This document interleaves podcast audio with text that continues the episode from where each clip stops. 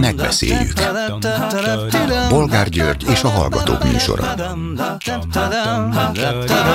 A műsor telefonszámai 061 387 84 52 és 061 387 84 53.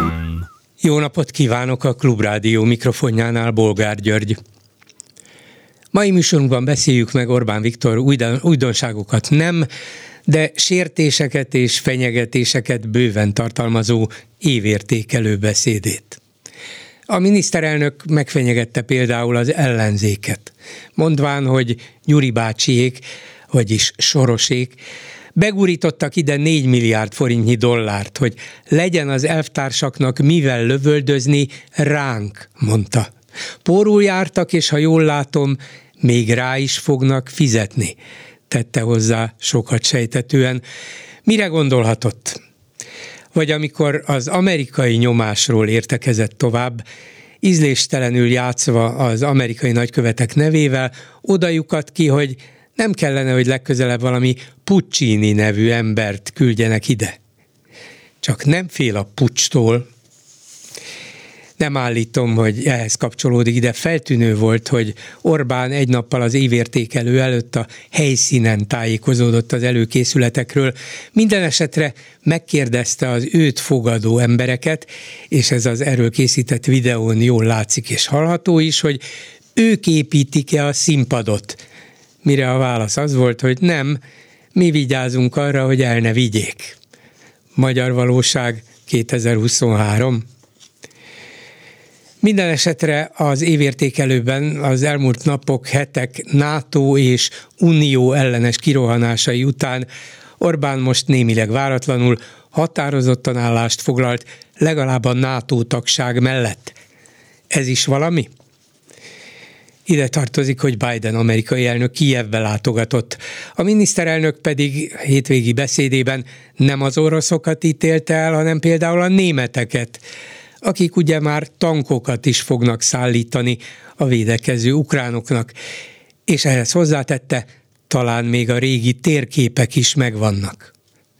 Mintha a mai Németország a nácik agresszív utódja volna, és megtámadná Oroszországot. A németek meg ezt halva süketnek tettetik magukat? Mi a véleményük aztán arról, hogy a Nézőpont Intézet felmérése szerint a magyarok fele Orbán Viktor tartja alkalmasnak a miniszterelnöki posztra. De miért csak a fele? Miért nem az egész nép?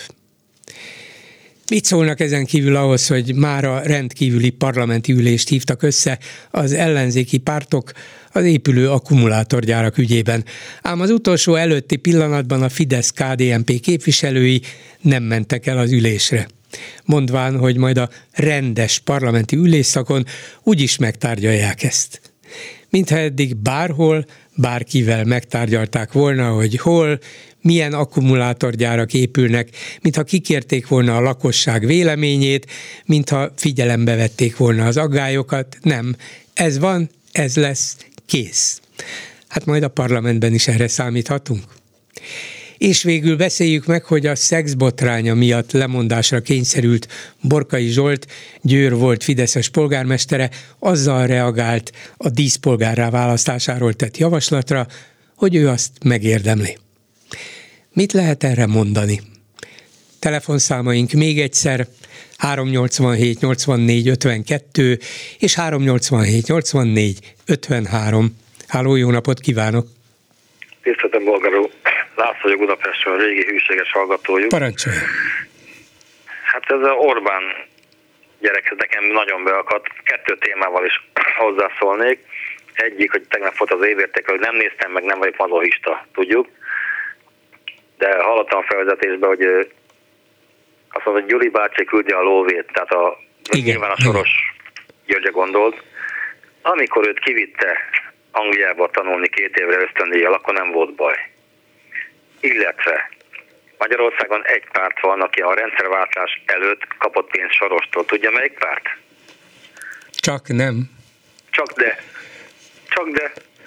Abban volt a székház botrány, később emlékszik rá, azt is sikerült ellopniuk. Nyilván megvan a sztori, ugye? Hát, szóval Az, az a vicc, hogy ettől függetlenül nyugodtan mondhat sorosra akármit Orbán meg is teszi évek óta, és hiába hánytorgatjuk föl százszor, ezerszer, úgy látszik a közvélemény nem érdekli. Az akkor volt, ez meg most van. Ja, hát ö, nekünk is volt egy kutyánk annak idején, most már nincs sajnos meghalt szegény, ő soha nem piszkított oda, ahonnan enni kapott, ha érti. Mindent értek, érti, igen. Ugye? Igen. Másik. Ö, tegnap, vagy tegnap előtt volt, nem tudom, ide jött valami a kínai kommunista pártnak valami Hát a fő, fő külpolitikusa, a külügyminiszter fölött áll a pártban, államtanácsosnak hívják, de ő az első számú külpolitikus. Na igen. Ö, 1989. június, Tiananmen tér. Megvan, ugye? Mi, hogy nem? Ut- utána Gorki fasokban van a kínai nagykövetség, én is ott voltam gyertyát gyújtani, meg ilyen fákás felvonulás. Ezzel nyomorultal már, hogy az Orbánnal együtt gyújtottunk gyertyát. Most meg itt csókogatja ezt a főkommunistát. Most akkor mi van? Ez, ez ugyanaz csávó, biztos? Hát, mint tudjuk, ugyanaz, változnak az idők, változnak a vélemények, változnak az emberek, hát ilyen a világ, változunk. Hát Orbánról aztán mindent el lehet mondani, csak azt, hogy nem változott. Rengeteget változott az idők során. Hát de ehhez képest a kínai kommunista párt álláspontja, bár az is változott az elmúlt évtizedekben, aztán megint kezd visszaváltozni az elmúlt években, de Orbánhoz képest abszolút következetes. Nincs magasan a lét, azt tudjuk. nincs, nincs, nincs, nincs. Legjobbakat. De m- még csak annyi, annyit ehhez a kínai Igen? kínai kokettáláshoz, vagy Orbánnak a látható udvarlásához. Ez azért talán mégiscsak bejön. Az, hogy ez a kínai vezető, és tényleg az egyik legfontosabb vezetője Kínának, legutóbb ugye a múlt héten a Müncheni Biztonsági Konferencián vett részt, és ott találkozott az amerikai külügyminiszterrel, ennyire fontos ember, és ennyire fontosnak tartják őt az amerikaiak is, és az, hogy az Egyesült Államok és Kína valamilyen módon egyeztessen, és próbálja elkerülni a legrosszabbat, az mindannyiunk számára fontos, nyilván. De hogy utána eljöjjön ide, és itt töltsön egy éjszakát is, mert ugye tegnap vacsorázott, tárgyalt Orbánnal, ma a magyar külügyminiszterrel. Ez azt jelenti, hogy Kína nem csak az Egyesült Államokat tartja fontos partner, partnernek, hát bizonyos értelme partnernek, szóval fontos világpolitikai szereplőnek, az megkerülhetetlen, nyilvánvaló. De a kis és jelentéktelen Magyarországot is, hát ez nem Orbán sikere és eredmény? Éreztem az ironiát a hangjában. De nem, én ezt részben komolyan gondolom. Hát én mert... meg részben Na. ironikusnak. Jó, jött a csávó, elmondta, hogy a Xi Jinping azt mondta, hogy már pedig az a akkumulátorgyár akkor is meg lesz, hogyha a helyiek föllázadnak. Kiadták az Ukrász Viktornak, jót vacsoráztak, ma beszél a Petikével, a Széjártóval, és megy haza. És az a gyár meg lesz. Hát meg lesz az a gyár is. Lehet hogy, az, lehet, hogy az egyetem is meg lesz, lehet, hogy erről is hozta az üzenetet igen, Pekingből. Könnyen lehet. Én csak azt mondom, hogy Orbánnak sikerült bejátszania magát a nagyok közé. Számításba veszik. Kína egyik vezetője idejön, és München után, meg Blinken amerikai külügyminiszter után Orbán Viktorral parolázik, meg Szijjártó Péterrel. Hát ez olyan, mint hogyha nagy, hát ha nem is nagyhatalom, de középhat, regionális középhatalom volna. Nézze, Magyar, most volt a népszámolás 9,6 millió Magyarország lakossága. Ott Shanghai 25 milliós. Tehát Kínának Na, na de akkor miért, akkor miért jön? Megnézzék a térképen, hogy hol, hol ez a Magyarország. Jó, jó, de akkor miért jön ide? Miért jön ide akkor, ha nem is, nem is kellene, hogy ez ilyen fontos, vagy nem vagyunk olyan fontosak, nem is kellene, hogy ide jöjjön, valamiért mégis ide jön. Nyilván nem csak, nem csak Orbánnak üzen, hanem Amerikának is, az Európai Uniónak is, mindenkinek üzen vele, de ez az Orbáni játék, nem? Ez igen. Budapest Budapest-Belgrád vasútvonal, Fudan Egyetem, akkumulátorgyár. Köszi. Kínaiak, azt tudják, hol van Magyarország, megmondom őszintén, tehát ott Sánkhájban a két-három külső kerület az kb. annyi, mint itt Magyarország all zusammen. Ugye? Ezt tudjuk. Igen. Hát jó, és ugyanakkor még az apró, nem, nem pénzért nem teszek ilyen hasonlatot, még az apróságokra is odafigyelnek. Kínában, ha, egy, ha egyszer megtetszik nekik a kínai-magyar gyorskorcsolyázás, ugye két olimpiai és világbajnokkal, ja, ah, akkor hazaviszik őket, és nincs appelláta, mert ez ugyan nem nagyhatalmi kérdés, nem nagy politikai kérdés, de ha egyszer a miénk, akkor a miénk. Jó napot! Pontosabban oszt jó napot. O, o, igen, klasszikus pontosan, igen. oszt jó napot, igen. Klasszikus mindig pontosan. Így van. Köszönöm szépen, viszont hallásra. Legjobbakat. A telefonnál pedig Ókovács Szilveszter, az Operaház főigazgatója. Jó napot kívánok! Jó napot kívánok! Hát a nagy kérdés az, önnek mindenképpen, de valószínűleg az opera kedvelők egy részének is, hogy de meddig pályázik a főigazgatói tisztségre újból? Igen, persze. Tehát ez decemberben, amikor a pályázat visszavonása megtörtént, rögtön jeleztem, hogy ugyanúgy érdekel. Mondjam azt, hogy még jobban? Ugyanúgy persze. Jó, önt érdekli, ezt megértem.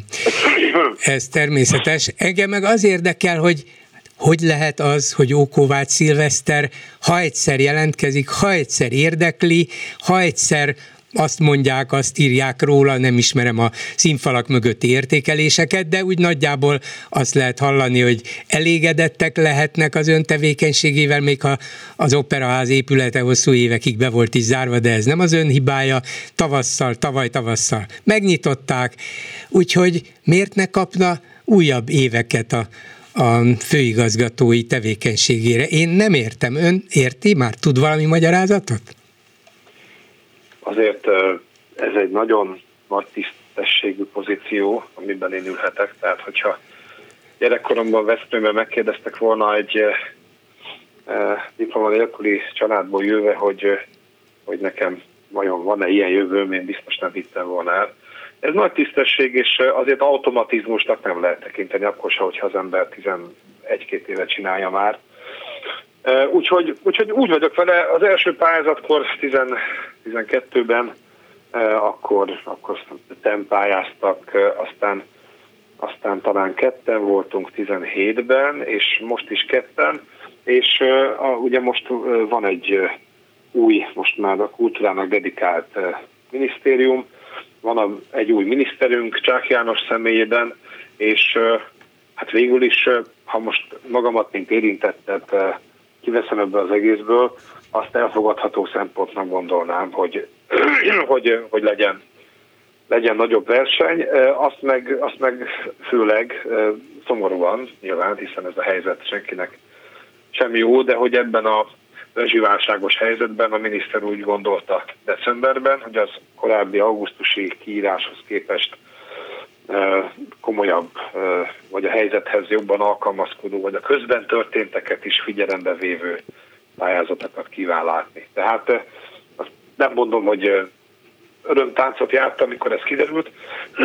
Nyilván el lehet képzelni, tehát hát néztem 150 oldalt, és szerintem tényleg az elmúlt bő évtized is azt elénekelni is nehéz volna, nem csak elolvasni. Venni, mégiscsak sikerült, mert, mert valójában ezek szerintem valid szempontok, amiket a miniszter úr hangoztatott. De főigazgató úr, hát ön jártas nem csak az operavezetésben, a kulturális élet magasabb szféráiban, hanem a politikában is végül is újságíró volt korábban, vagy az is volt, mert énekes is, úgyhogy kétségtelenül nagyon sok irányú a tájékozottsága, bár éppen egy friss cikkében azt írta, hogy annyi mindenhez nem ér, de én azt mondom, hogy nagyon sok mindenhez ért. Tehát feltételezem, hogy ön jobban tudja, mint én, hogy egy ilyen döntést az új, pláne egy új miniszter, aki újonnan lépett be a nagypolitikába, nem hozhatna meg a miniszterelnök nélkül. Legalább rá kellett bólintania a miniszterelnöknek, hogy hát tudjátok mit, írjunk ki egy új pályázatot, ne nevezzük ki már elsőre Ókovácsot. Ebben nem vagyok biztos. Tehát az igaz, hogy a magyar királyi és állami, utóbb állami operáz működését végigkísérte az a kiemelt figyelem, ami mindig azt jelenti, hogy a kormányzat legfőső szintjén is odafigyelnek az opera támogatására például, tehát tényleg számos ilyen eset volt én előttem is. De, de azért szerintem most nem azokon az időket éljük, hogy a, hogy a miniszterelnök kézi vezérelje a miniszterét, és akkor a miniszter így ne legyen önálló. És, és az, a, az, a, az a helyzet, hogy hogy szerintem nincs ezzel baj. Tehát én, én például sose éreztem azt, Csák miniszter urat egyébként ismerem régebről, különös módon még az egyetlen eddig megjelent önálló könyvemnek is a kiadója is az ő általa biztokolt Helikon volt abban az időben. De hát van egy, van egy kellemes nexus közöttünk. Én, én most se éreztem azt, és most se érzem, hogy ne lenne hozzám bizalommal.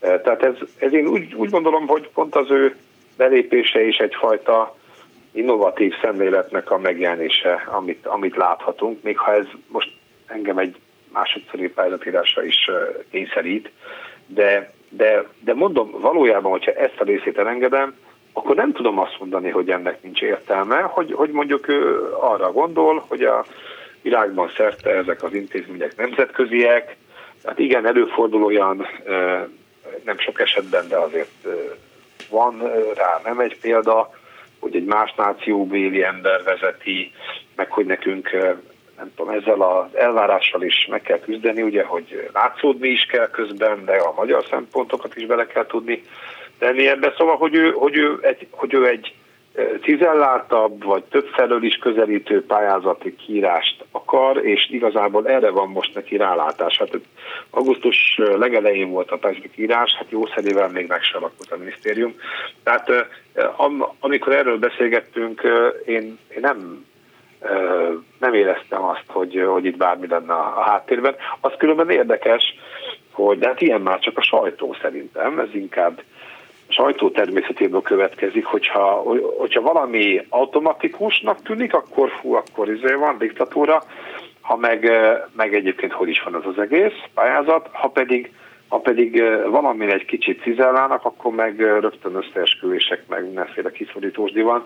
Szerintem nincs ilyen háttérben. Én, én teljes nyugalommal vagyok, tehát nem, nem tudok erről igazából izgalmasat mondani. Uh-huh. Hát azért én próbálkozom, jó? Hát ha valami izgalmas is kikerekedik belőle, de hát ha most megint abszolút laikusként kérdezem, hogyha valóban az volna az elvárás, akár a miniszterelnök, akár az új miniszter részéről, hogy a Magyar Állami Operaház még, még államinak hívják? Magyar igen, Állami abszolút. Operaház, igen. igen. Magyar Állami Operaház legyen a nemzetközi élvonalban, a legelső sorban, és hát akkor például azt mondjuk, hogy megnöveljük kétszeresére a, a költségvetésüket, és, és akkor Ókovács főigazgató úr ennek tudatában tud majd olyan neveket ide szerzőtetni, vagy meghívni, vendégszerepelni, hogy arra az egész világ fel fog figyelni. Vagy, hogyha azt mondják, hogy hát tényleg egy olyan név kellene ide a következő évekre, akire az egész világ odafigyel, akkor meghívjuk Placido Domingot, most már úgyse nagyon énekel, hogy vezessen operaházat, nem tudom, hogy van-e hozzá érzéke, képessége, pláne szándéka, de akkor mindenki oda fog figyelni, világ minden részén megírják, hogy Placido Domingo lett a Magyar Állami Operaház új főigazgatója.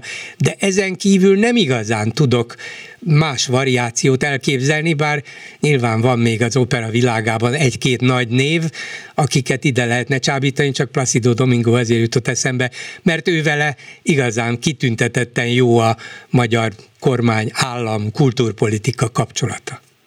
Ne szerencsére az enyém is. Na, pláne.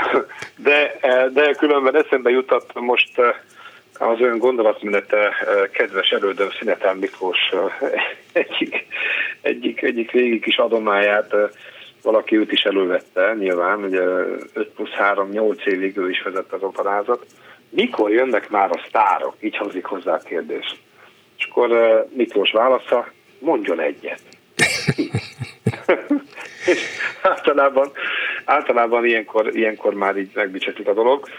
Egyébként tényleg jó lenne kicsit úgy viselkedhetne a sajtó, de ezt most nem önre értem, úgy általában gondolom, hogy a, ahogyan Kodály annak idején viselkedett róla, az járta, hogyha valaki elé szottyant, ugye gyakran sétált, ő egy nagy, nagy gyalogló volt, és hát a város közepén lakott, hogy aki elé toppant, és kért tőle autogramot, akkor még nem a szerfizés ment érthető módon a 60-as években, hanem az idős Kodálytól autogramot kértek, akkor annak adott, aki tudott egy kicsit szólmizálni.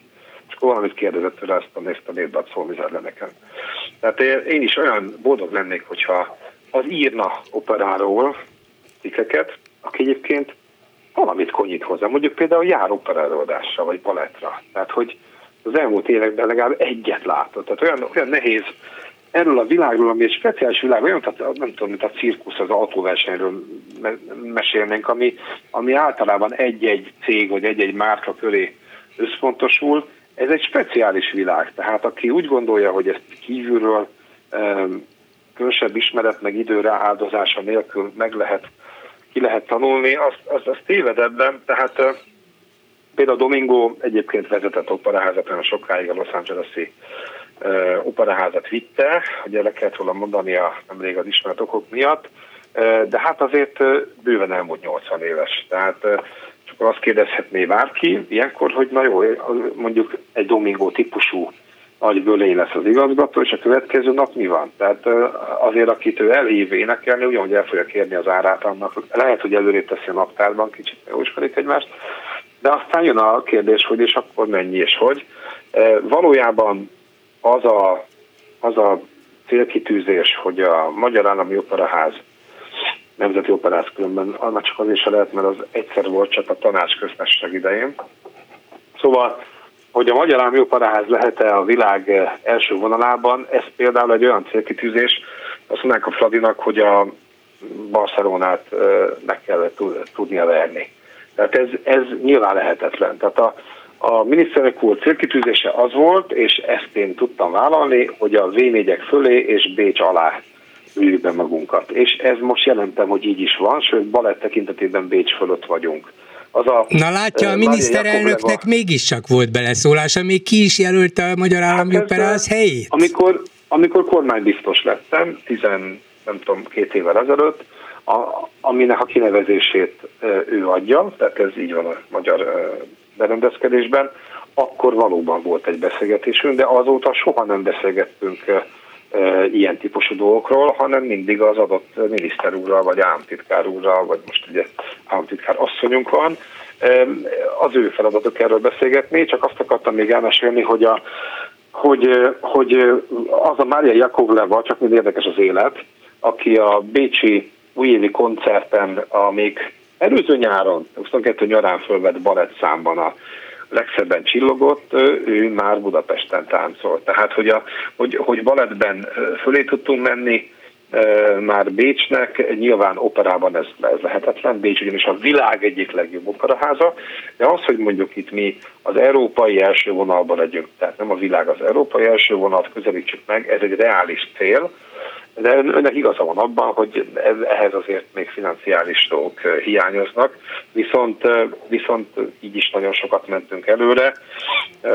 Nem tudom, mondjak-e önnek számokat, mert itt a múltkor az Indexben volt egy cikk, ami, ami nagyon csúnyán negligálta mi valós tevékenységünket, és Hát akkor, akkor mondja, tegye helyre. Hát mit tudom én, például tehát így azt mondták, hogy nincsen nemzetközi beágyazottságunk. Nem az Index mondta, az Index csak lejegyezte valakiknek. Hogy ez a kifogás a, önnel szemben. A véleményét, igen. Hát én, én a minisztériumból és egyik minisztertől sem hallottam soha ilyen típusú kifogás, már pedig 12 évet megtették volna. E, nyilván nem volt ilyen, e, de hogy is lehetett volna, hogyha ezekben az években három kontinens 28 országában jártunk, 63 városban, most összeszámoltuk, több mint 200 külföldi előadást tartottunk, gálaestet meg hangversenyt, legalább 60 féle produkciót vittünk, 47 túrát tartottunk, hát és ezeket úgy képzeljék el, hogy százan megyünk, vagy 300 vagy 400 erre is volt példa, például New Yorki vendégjátunk, a második vendégjáték az 400 fős kitelepülés volt, de Magyarországon belül is aktívak voltunk, tehát 30 településen játszottunk 70 estét. Egészen elképesztő volt az ide látogató művészeknek is a száma, több mint 200 első vonalbeli művészt láttunk vendégül. úgy a balett, mint, mint a zenekar külön kapott felkéréseket külföldről, a, az énekkarunkat a világ legjobbjának választották meg. Szóval lemezeket adtunk, amiket a világ minden pontjáról már a streaming platformokon keresztül lehet élvezni. Magyar muzsika mindegyik, tehát nyilván nem 28. Toszkát veszük fel, hanem a magyar operákat, azt csak mi tudjuk fölvenni. Úgyhogy olyan teljesítményünk volt, ami én talán ezt az egyet elmondhatom kérkedésnek, hogy jól ismerem a magyar államoperász történetét.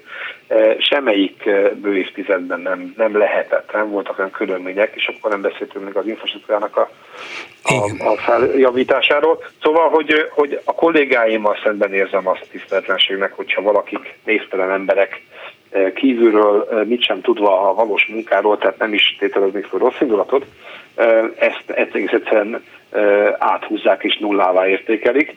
Nem ez a helyzet, és ezért is vagyok egyébként nyugodt, nem csak a miniszter úr teljesen normális hozzáállása miatt, hanem azért is, mert, mert én pontosan tudom, hogy milyen teljesítmény van mögöttünk, és tudom a hibákat is. Írom is a pályázatban, külön fejezet szól a kudarcokról egyébként, és a második pályázatomban is így lesz de, de, de azt, hogy én nem tudom, egy 53 évesen és a többi vezetőtársam meg még fiatalabb, hogy ne folytatnánk, vagy nem ne kedvünk folytatni, hát erről szó sincs. Ugye én abból a prekoncepcióból indultam ki, hogy hát, ha önt nem választották meg, illetve nevezték ki elsőre újból főigazgatónak, akkor valahogy kiesett a Pixisből. Aztán láttam, hogy a hétvégén önt is meghívták a miniszterelnök évértékelőjére, és akkor gondoltam magamba, hogy talán mégsem, vagy mégsem teljesen. De, de, de hát, hát azért, azért tudja, hogy nagyon sokan voltunk, Kremli... több mint ezre. Hát az igaz, abban sok mindenki belefér, még olyan is, aki esetleg nem lesz főigazgató, de, de azt mindenképpen meg kell kérdeznem, mondta, hogy a miniszterelnökkel azóta nem is beszélt, hogy kormánybiztos lett, vagy ilyen de dolgokról. Vele, de beszélt vele. Ilyen, ilyen dolgokról. Igen. Megbeszélés nyilván nem volt, igen, hiszen, igen, hiszen igen. a főigazgatónak a, a miniszter adott. Igen, igen, igen. De nem szokott néha fölriadni álmában, mert azt álmodja, hogy hú, egy évvel ezelőtt, vagy majdnem egy évvel ezelőtt az operaház újranyitásán mondott egy beszédet, és az akkor hat hatalmas visszhangot keltett, mert, mert tett egy olyan, vagy mondott egy olyan mondatot, hogy hogy én csak tudom, mert lassan elérem azt a határt, ami a magyar operázi történetben nem volt. 12 év, ezután már tényleg mindenkinek mennie kellett. Nem akarok ötleteket adni, de ez tényleg lassan közeleg, mintha egyrészt a saját jövőjét látná, kicsit borús fellegek között, másrészt viszont mindenki rögtön úgy értelmezte, hogy a díszpáholyban ülő Orbán Viktornak célzott nem egész egy hónappal a választások előtt.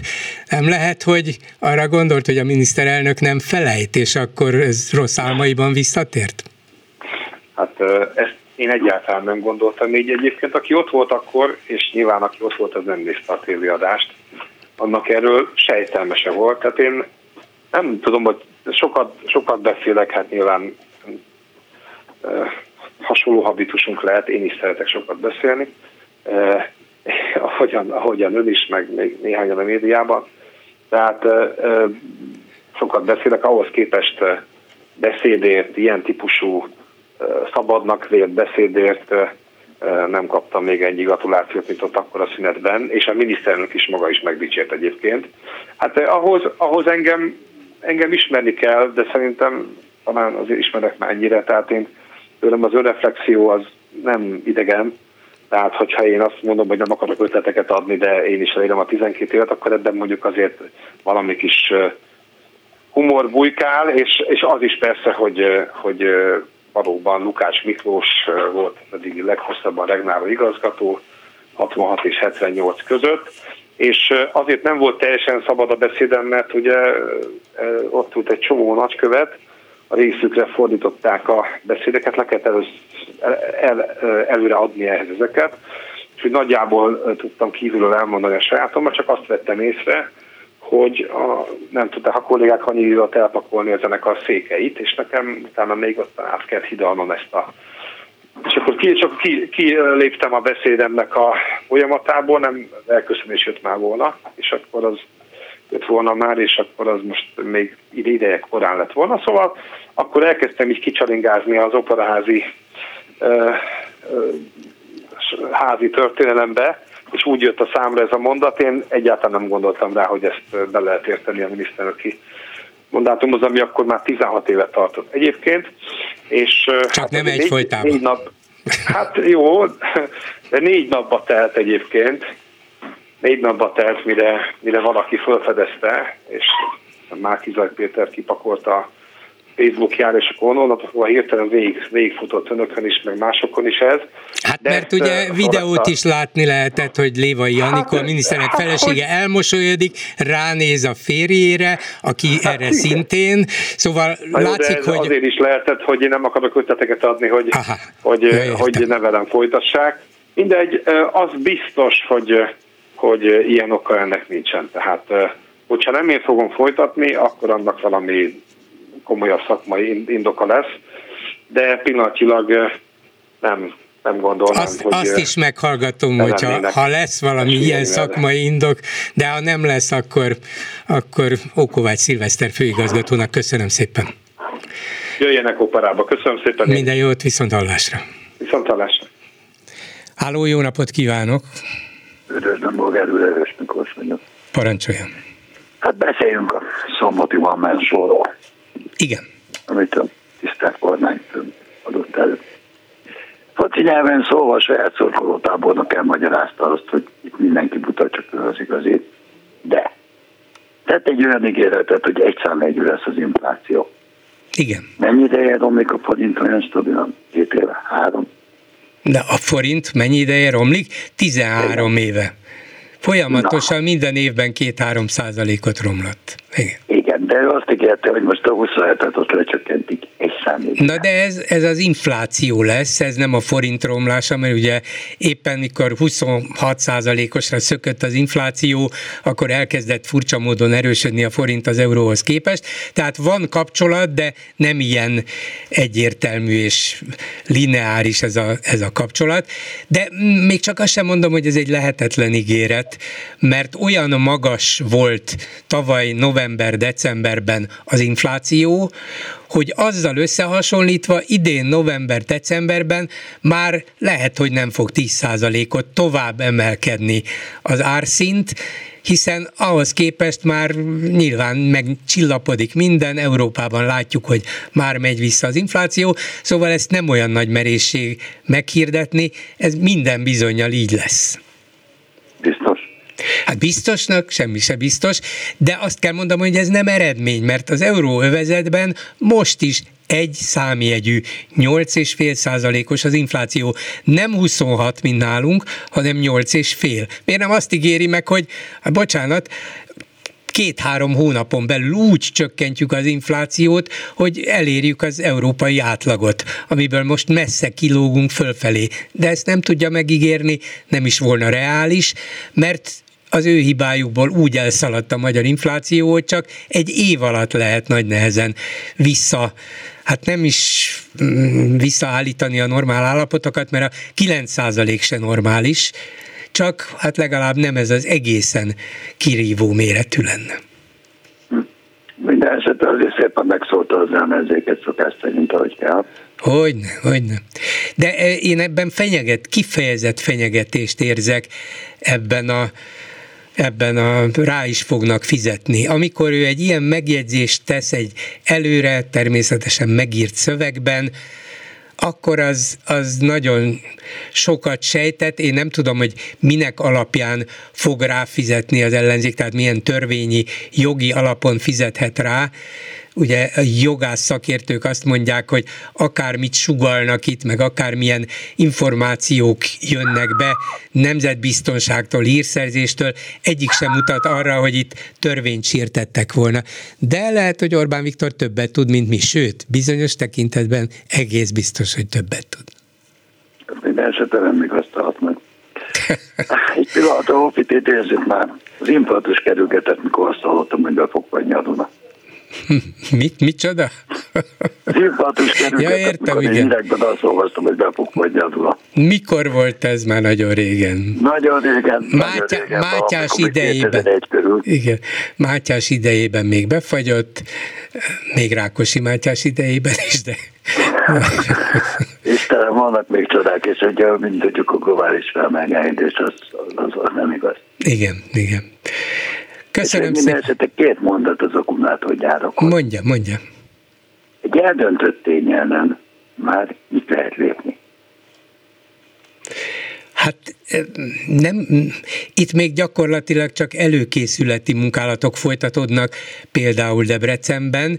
Nyugodtan, hát egy, például egy, egy helyi népszavazással, ha ezt mondjuk érvényes módon leszavazzák, a város lakóinak többsége, akkor ezen módosítani kell, függetlenül attól, hogy éppen a kínai külügyminiszter, vagy a külügyminiszter fölött álló kínai külpolitikus mit, mit mondott itt Orbán Viktornak, esetleg milyen milyen retorziókat helyezett kilátásba, ha mégse tudják megépíteni, fogalmam sincs, de azért itt a magyar viszonyoknak megfelelően még volna elvileg beleszólása a népnek is abba, hogy mi épüljön, mekkora épüljön, hol épüljön, milyen kapacitással működjön, milyen feltételeknek feleljen meg.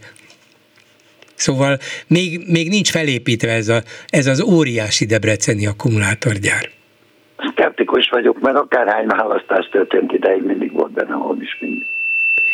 Hogy? Most nem... Akárhány választás igen. volt, mindig valahogy bele, bele tudtak nyúlni.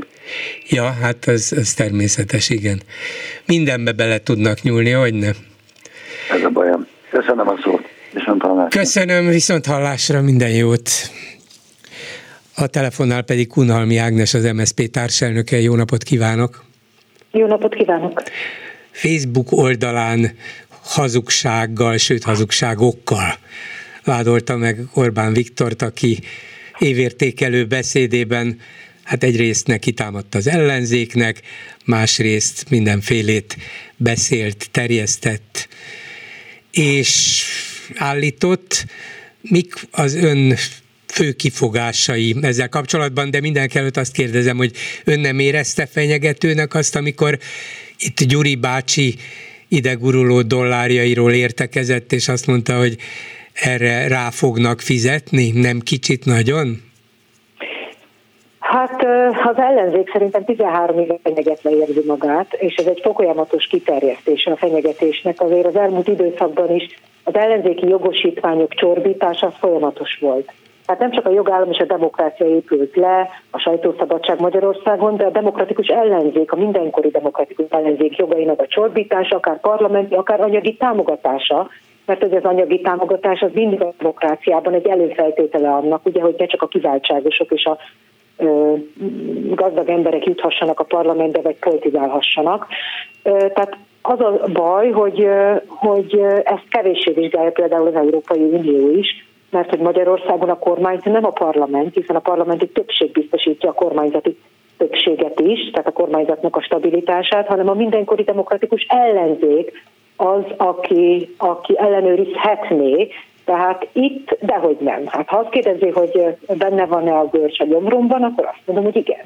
Tehát, És a, a, a jogi szakértőik szerint volna bármilyen érvényes jogi alapja annak, hogy az Egyesült Államokban összegyűjtött pénzt, amelyet Márkizaj mozgalmának küldtek el, valamilyen módon számon lehessen kérni az ellenzéki pártokon?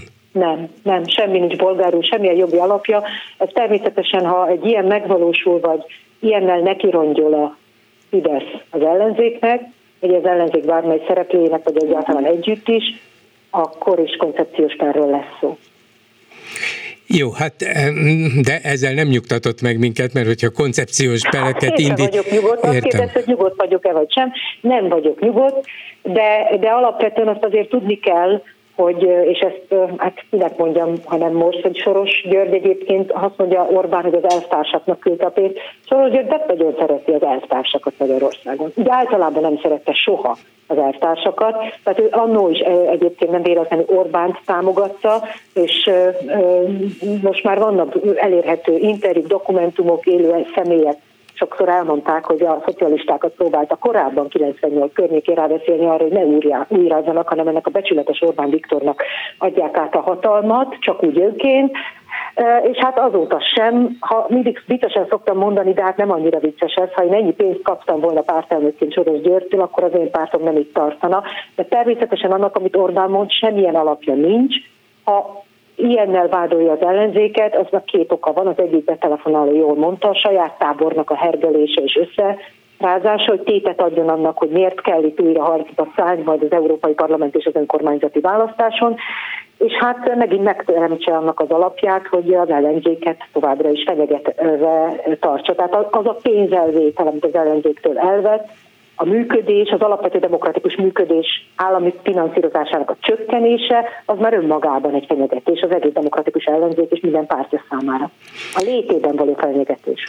Az ön Facebook oldalon tett, vagy közzétett válaszában van egy olyan mondat, vagy egy egész bekezdés is, hogy a miniszterelnök megismételte azt a hazugságát, hogy az ellenzék háború párti, már pedig ön azt mondja, hogy nem az, az ellenzék és az MSZP továbbra is békepárti. Ez így általánosságban persze nem is vitatható, hát persze mindenki békét szeretne. A kérdés az, hogy milyen feltételekkel, de úgy értelmezzük ezt, hogy úgy békepárti az MSZP és az ellenzék, mint ahogy legalábbis szavakban, és bizonyos értelemben gyakorlatban is a Fidesz meg Orbán? Nézze, akkor éppen fel is ugrottam a székből, amikor a beszédéhez ennek a pontjához érkezett, mert olyan dühös vagyok, hogy az egész választásokat ez uralta le, miközben az egész demokratikus ellenzék és az MSZP képviselő is megszavazták a parlamentben Orbánnak azt a nyilatkozatát, politikai nyilatkozatát, amely szerint sem katonákat, sem fegyvereket nem küldünk Ukrajnába, és nem engedjük a magyar-ukrán határon keresztül történő fegyverszállítás sem. Tehát ez egy nagyon nagy hazugsága Orbánnak, és minden tényt nélkül az, amikor az ellenzéket ezzel vádolja, ezt elhallgatja egyébként mindenki, és még sokszor sajnos a demokratikus ellenzéki sajtó sem beszél arról, hogy az ellenzék támogatta Orbánt abban, hogy ne vigyünk fegyvereket és katonákat, és ez volt az egy, egyik döntő oka a kétharmadnak, hogy ebben mégis Orbán narratívája és hazugsága tudott érvényesülni. De ugyanezt a hazugságot mondja el egyébként az Európai Unióra is. Azt a sugalja, hogy az Unió háborúzni akar, az Unió belekeveredik, ez a nagy birodalom, amit az Európai Uniónak hívunk, ez már benne is van a háborúba, először csak azt mondta, hogy egy hajszál választ el, most már azt mondja, hogy bele is mentünk.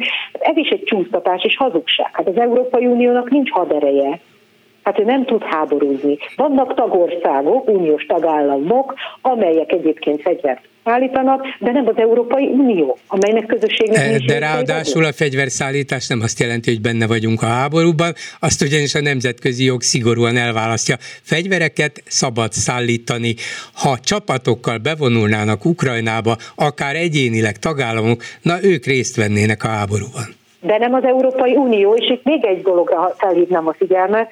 Ugye azt mondja Orbán, hogy ne háborúzzunk, de azért önálló haderőt viszont szeretne az Európai Uniónak. Hozzáteszem, én itt egyetértek Orbánnal, mert ha nagy hatalmaknak van, és már pedig az Európai Unió az egy egységes piacsal rendelkező, politikailag, jogilag együttesen működő, és remélem, hogy egyre szorosabban és magasabb szervezettségi szinten együttműködő közösség, ahogy haladunk az időben előre, akkor igenis kell neki egy önálló önálló haderő is. Ez az érdeke egyébként a benne lévő tagállamoknak is, meggyőződésem, hogy érdeke az egész közösségnek is.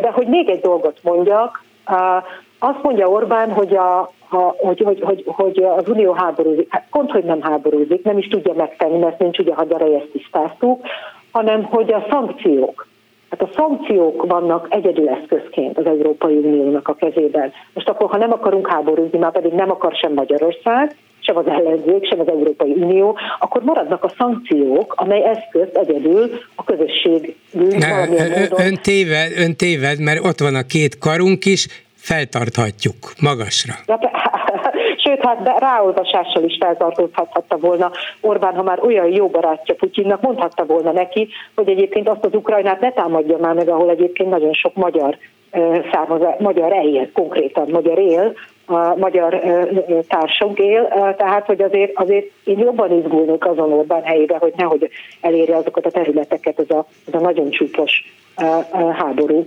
ahol a magyar barátaink élnek. És hát hazugság az is, hogy a szankciók okozzák Magyarországon az inflációt, meg egyáltalán az árak drágulását, és sokkal inkább kiemelném, hogy az orosz-magyar gázszerződés, ugye amit nem nagyon mutatnak meg, de miért drágán veszük az oroszoktól a gázt, és hát hova ez a 12 éves putyini barátság, ha ezt nem tudta elintézni, hogy amikor baj van, a magyarok továbbra is olcsó jussanak energiához.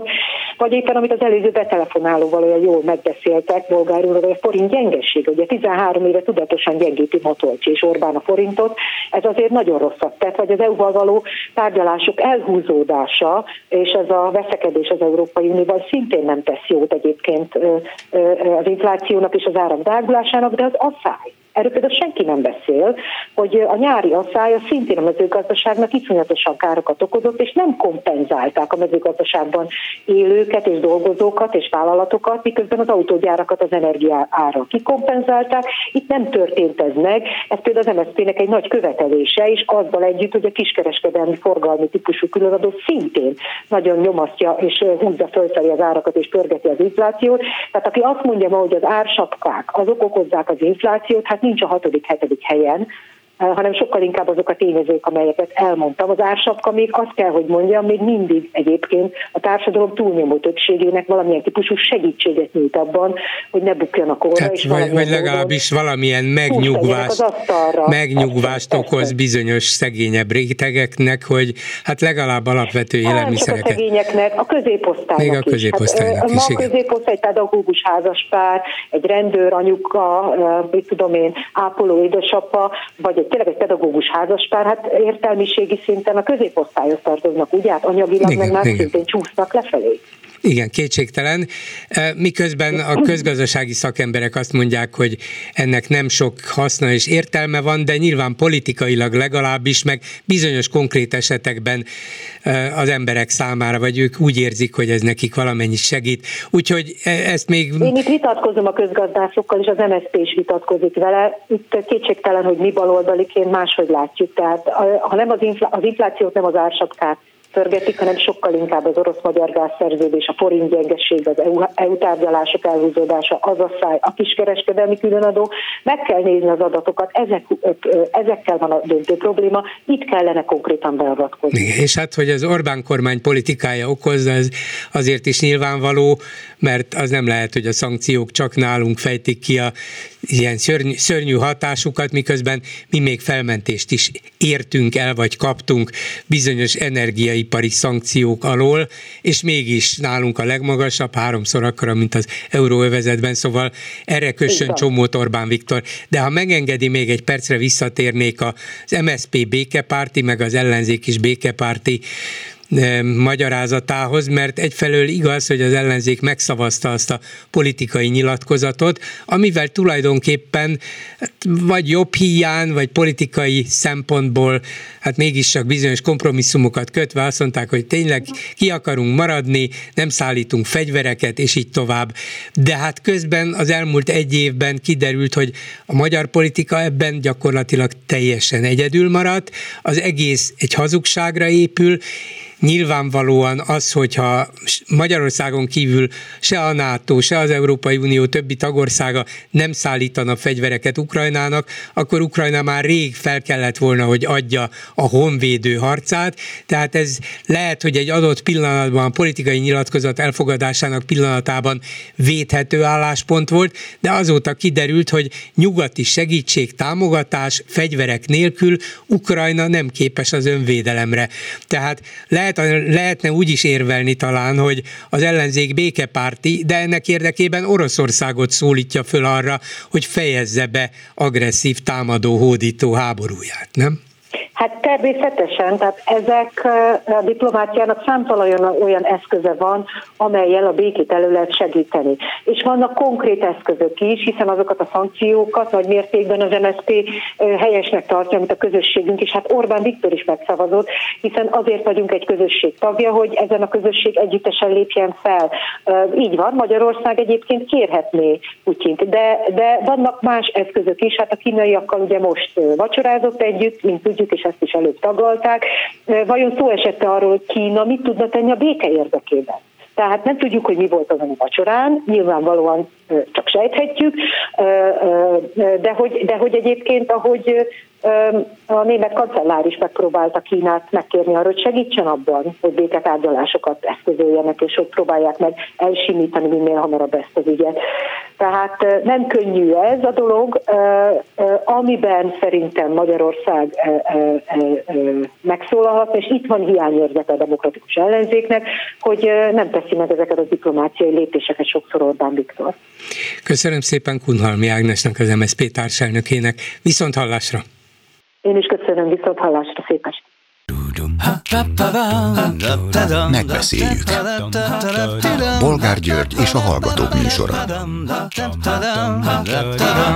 A műsor telefonszámai 061 387 84 52 és 061 387 84 53. Egy hallgató azért van a vonalban, és mielőtt bekapcsolnánk azért elmondom, hogy közben láttam egy fotóriportot talán a Telexen, hogy Szijjártó Péter külügyminiszter nem csak, hogy tárgyalt a legfőbb kínai külpolitikussal, Wang Yi államtanácsossal, hanem elvitte őt Dunakeszire is, és lángossal kínálta egy utcai lángosárusnál, papírtányérból ette a kínai főfőnök, és akkor így utólag is megvilágosodtunk, mert annak idején emlékszem, nagy kérdés volt, hogy miért is vett olyan elegáns házat Dunakeszin Szijjártó Péter. Az egyik válasz az volt, hogy mert vendégül látja ott a partnereit. Hát kérem szépen, igaz, hogy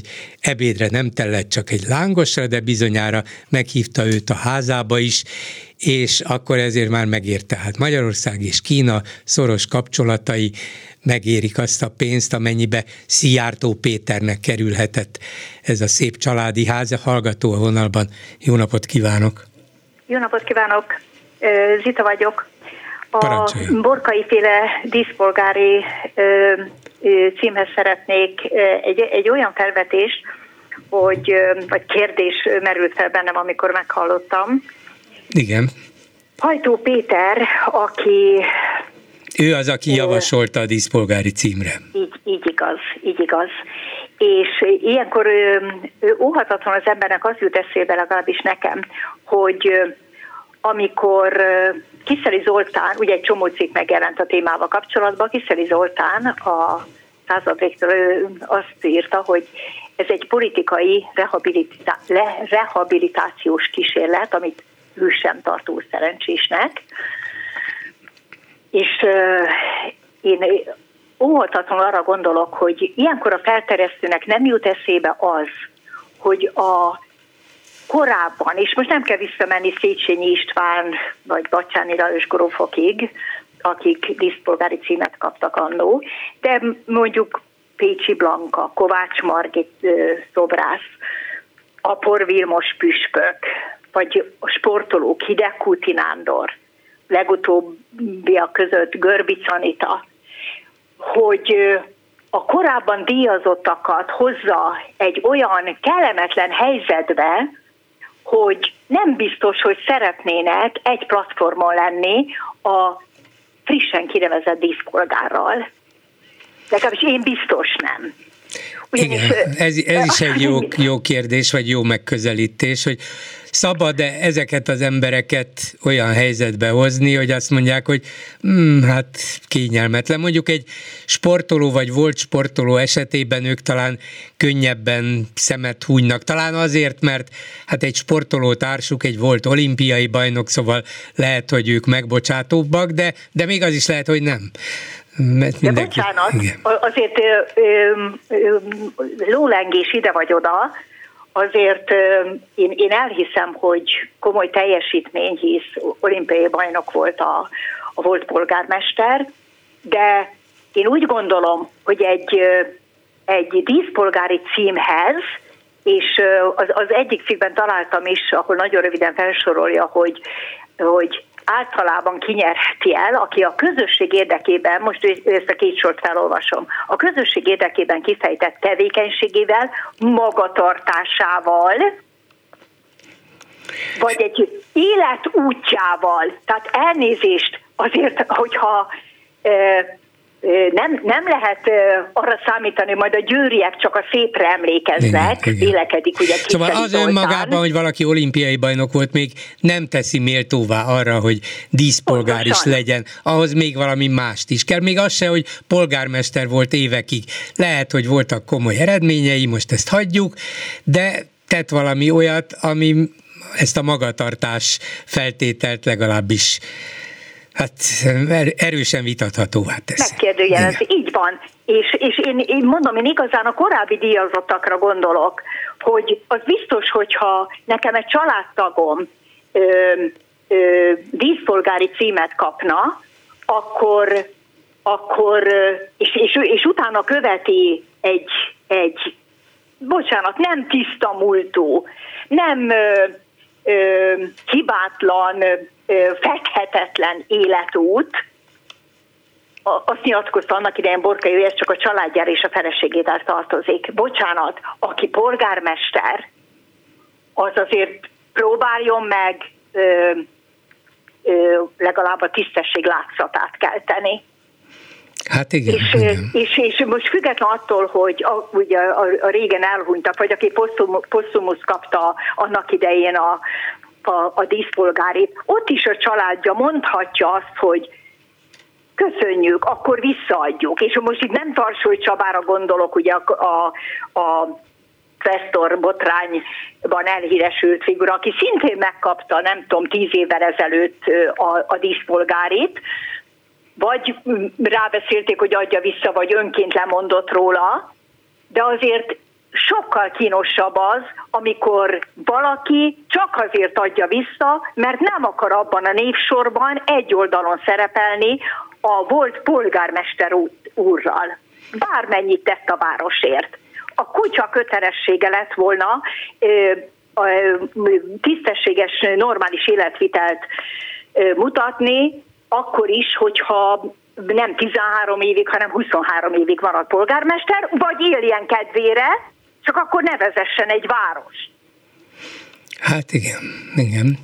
Egyetértek önnel, mert én is én is annyira furának tartom ezt a dolgot, vagy ezt a kísérletet, és még addig lehetett azzal a jó hiszemű, bár nem Hát, szóval azzal a feltételezéssel élni, hogy az, aki őt javasolta, valamilyen túlbuzgóságból, vagy jóban van borkaival, megtette a kötelességét, hogy ne felejtsük el Borkai tény.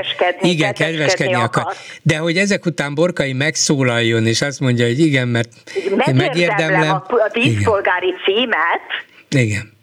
Hát bocsánat, ez minden határon, tehát ez múlt heti téma, de még, még, még ma is, amikor meghallottam a témák között utolsó pontként, akkor úgy gondoltam, hogy azért ezt illik elmondani, nem mint hogyha a sok reményt lehetne fűzni ahhoz, hogy nem kapja meg, mert gyakorlatilag minden esélye megvan rá, én szégyelném magam a helyébe, és hold biztos, hogy elsőként tudott a felterjesztésről, mert Hajtó Péter nagy valószínűséggel megemlítette, hogy barátocskán fölterjesztelek erre a, a, a címre, neki kellett volna mondani, hogy ne tett komám.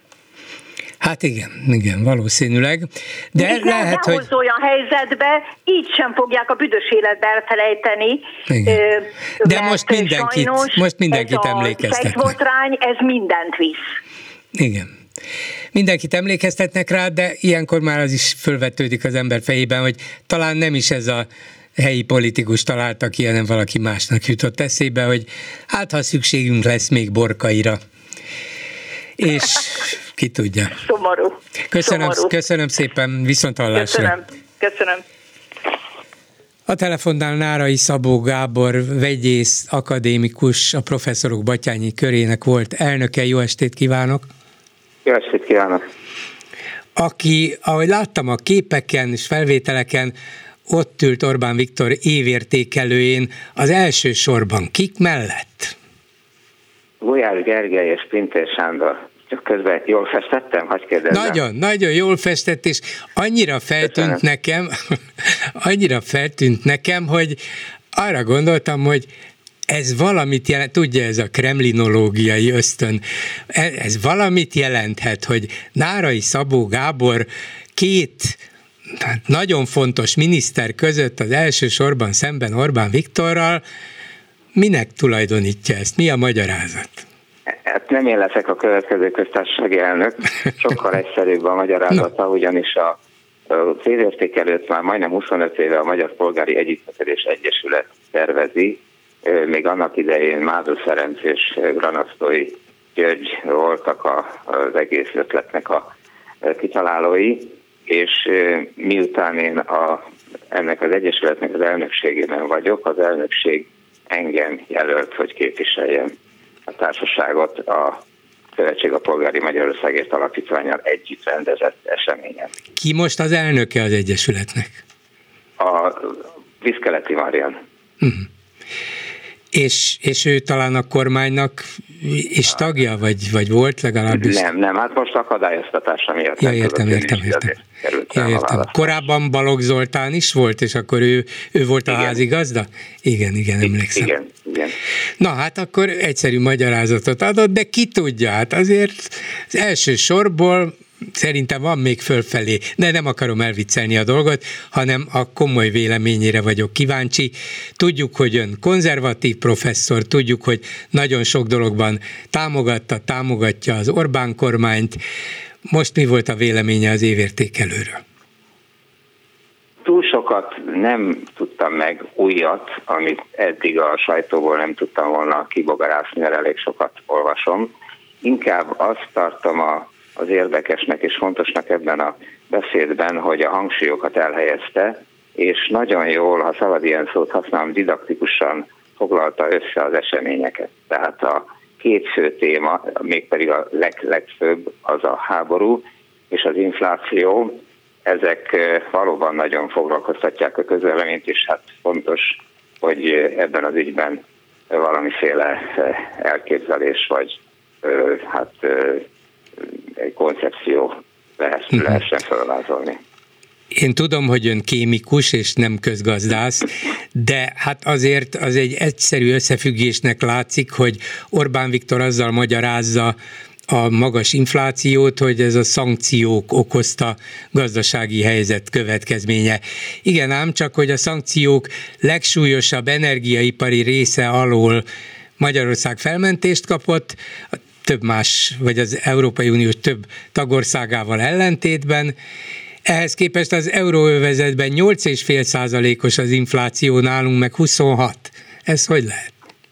Hát különböző okai vannak, mondjuk azért a szankciók az elsődlegesek, mert azok miatt mentek fel az energiaárak, és most hiába estek vissza egy-két hónapja, csak késleltetve érik el a, a piacot mindenütt, és ezért várni kell arra, hogy hozzánk is úgy mondjam, úgymond begyűrőzön ez az árcsökkenés, ha egyáltalán befog és nem nyerik le mondjuk a különböző közvetítők.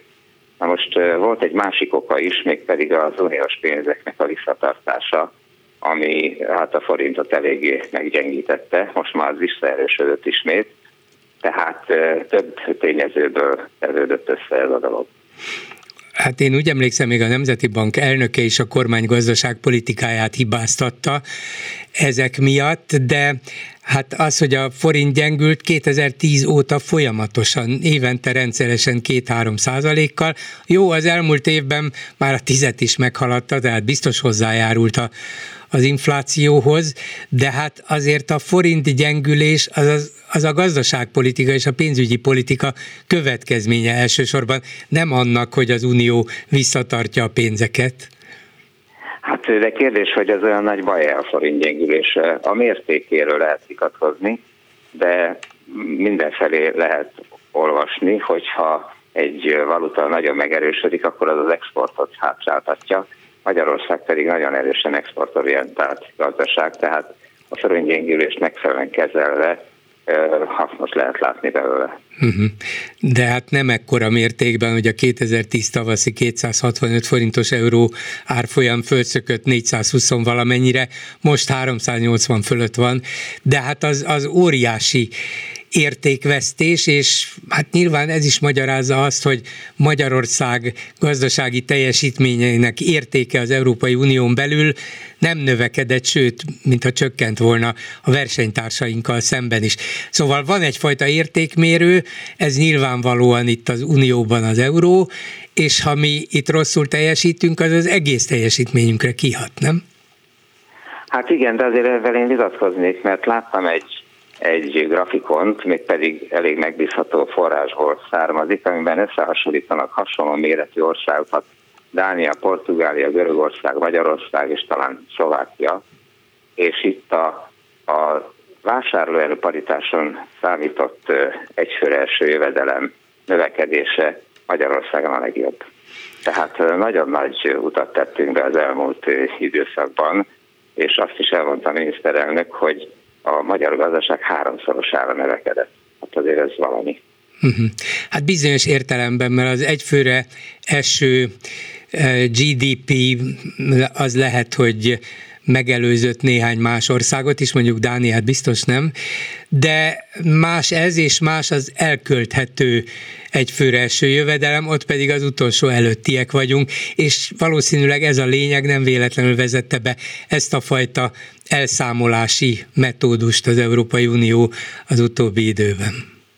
Hát igen, de hogyha kimegyünk egy szupermarket elé a parkolóba, és megnézzük az autókat, hát azért ott látunk valamit. Jó, persze én nem állítom azt, hogy gazdasági összeomlás van, csak azt, hogy 26%-os az infláció, és nincs még olyan kelet-európai ország, ahol 20% fölött volna. Nem mondom, nem beszélek már aztán Ausztriáról, Németországról, ahol gyakorlatilag 10 vagy 10 alatti, nyugatabbra, meg északabbra, meg még kevesebb. Szóval szankciók ide vagy oda, biztos, hogy valami közük ennek, ezeknek is van, de hát a gáz és az olajára 2021 szeptemberében, tehát majdnem fél évvel a háború megkezdése előtt volt olyan magas, mint most.